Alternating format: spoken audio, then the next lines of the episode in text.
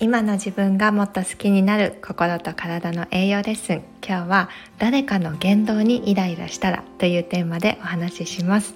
おはようございます。ホリスティックヘルスコーチのゆきこです。今週も聞いてくださってありがとうございます。最初に一つお知らせをさせてください。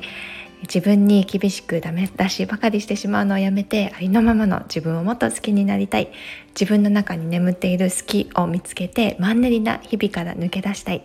自分の強みを知って自分に自信を持って前向きに過ごしたい。そんな風に感じている方へ。11月の20日午前10時から自分の価値観と強みを知るワークショップをオンラインで開催します。ありのままの自分を認める自己重要と自分の性格や性質自分にとって大切なものを把握する自己理解にフォーカスした内容になっています。詳細はインスタグラムのトップに固定してある投稿をご確認ください。概要欄にお申し込みフォームのリンクと合わせて貼っておきます。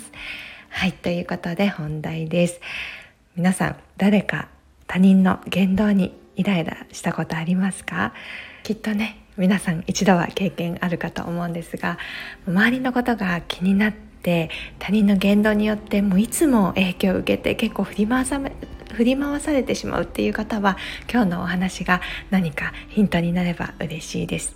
誰かね言動にイライラすること私ももちろんあります。例えば私は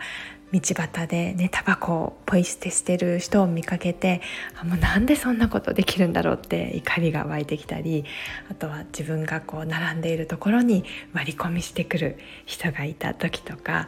あとは自分の大切な人のことを悪く言う人を見てすごくイライラしたりあとはうん、レストランのスタッフの人がすごい不愛想にしていてちょっと気分悪くなったりみたいなことがもう数えきれないほどあります。でも昔はそういったことでいちいちイライラしてなんかもう悲しくなって自分の無力さにこう不甲斐なく感じたりもしていたんですが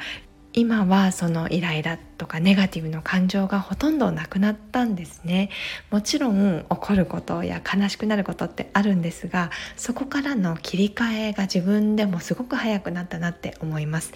でその理由が自分の中で最近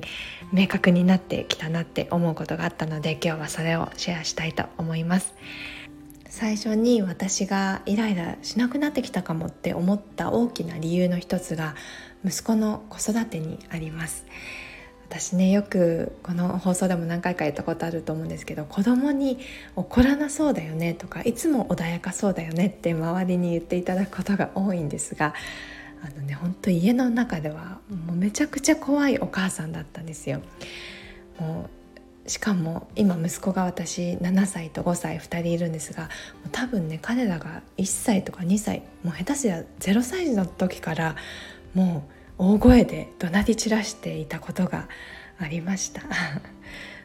でその当時ってそんなヒステリックになって怒る自分がダメだって思いながらも感情のコントロールができなくて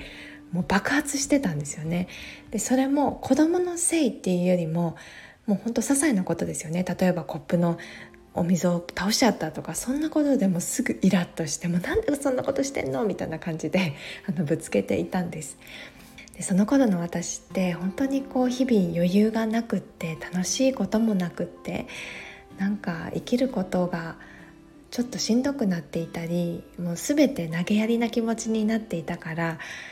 いつもイライラしていてで今は時間的にも精神的にもすごく余裕が生まれて満たされてる感覚があるだからこうカッとなることがその時に比べてすごく減ったんですよね。なので何をねお伝えしたかったかっていうとイライラする本当の原因って周りの人とか出来事その外側の世界じゃなくて全て自分の内側に起因してるんだっていうことに気づいたんですよね。最初に少し話したタバコをポイ捨てする人も割り込みしてくる人も大切な人のことを悪く言う人もなんか不愛想なレストランのスタッフの人もなんかもちろんね今もそういうそういうシチュエーションに遭遇した時にいい気分はしないと思うけれど自分が満たされてる状態なら当時ほどイライラしなかったと思うんですよね。なんかむしろそのじゃあ割り込みされたとしたらあその人はきっと急いでいたんだろうなとか大切なことを悪く言う人も孤独や嫉妬心ですごく苦しい状況にいるのかもしれない。不愛想なレストランのスタッフの人も何か今日悲しい出来事があったのかもしれない。そんな風に捉えることができるようになりました。そんなことを思っていた時に息子がねコップを吸ってこぼしたり食べこぼして床が悲惨なことになっていた時ももうなんでそうなのってとっさに怒ってしまう時とあ大丈夫？これで拭きなって言える時と同じ出来事でも自分のこっち側の状態によってその自分のリアクションが変わるっていうことをね気づいたんですよね。生きていれば理不尽なこととかイライラすることたくさんありますよね。間違いを正そうとしたり怒りをぶつけることも時にはあるかもしれないけどでも周りの世界や他人をコントロールすることはできないですしなんかこう余裕がないと小さなことでイライラしてしまうし本当に些細なことにいちいち反応していたらもう自分が苦しくなってしまうだけですよねだから他人を変えようとするんではなくて自分が変わる自分をうんと幸せにしてあげる。そうすると目の前に見える世界が変わってきます。なのでなんか最近もう外の世界目につくもの全てイライラしちゃうなとか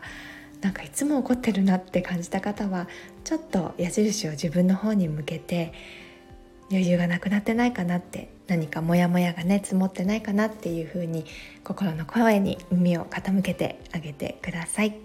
ということで今日は誰かの言動にイライラしたらというテーマでお話ししました。自分がねハッピーだったら他人の言動も気にならなくなりますなので自分で自分を満たして今週も笑顔で前向きに過ごしていきましょうもし今日の放送が面白かった。少しでもためになったと思ってくださったらいいね。ボタンを押してくださるととっても励みになります。いつもねあの決まって押してくださる方がいてあのすごく嬉しく思っています。ありがとうございます。それでは今週も最後まで聞いてくださってありがとうございました。素敵な1週間をお過ごしください。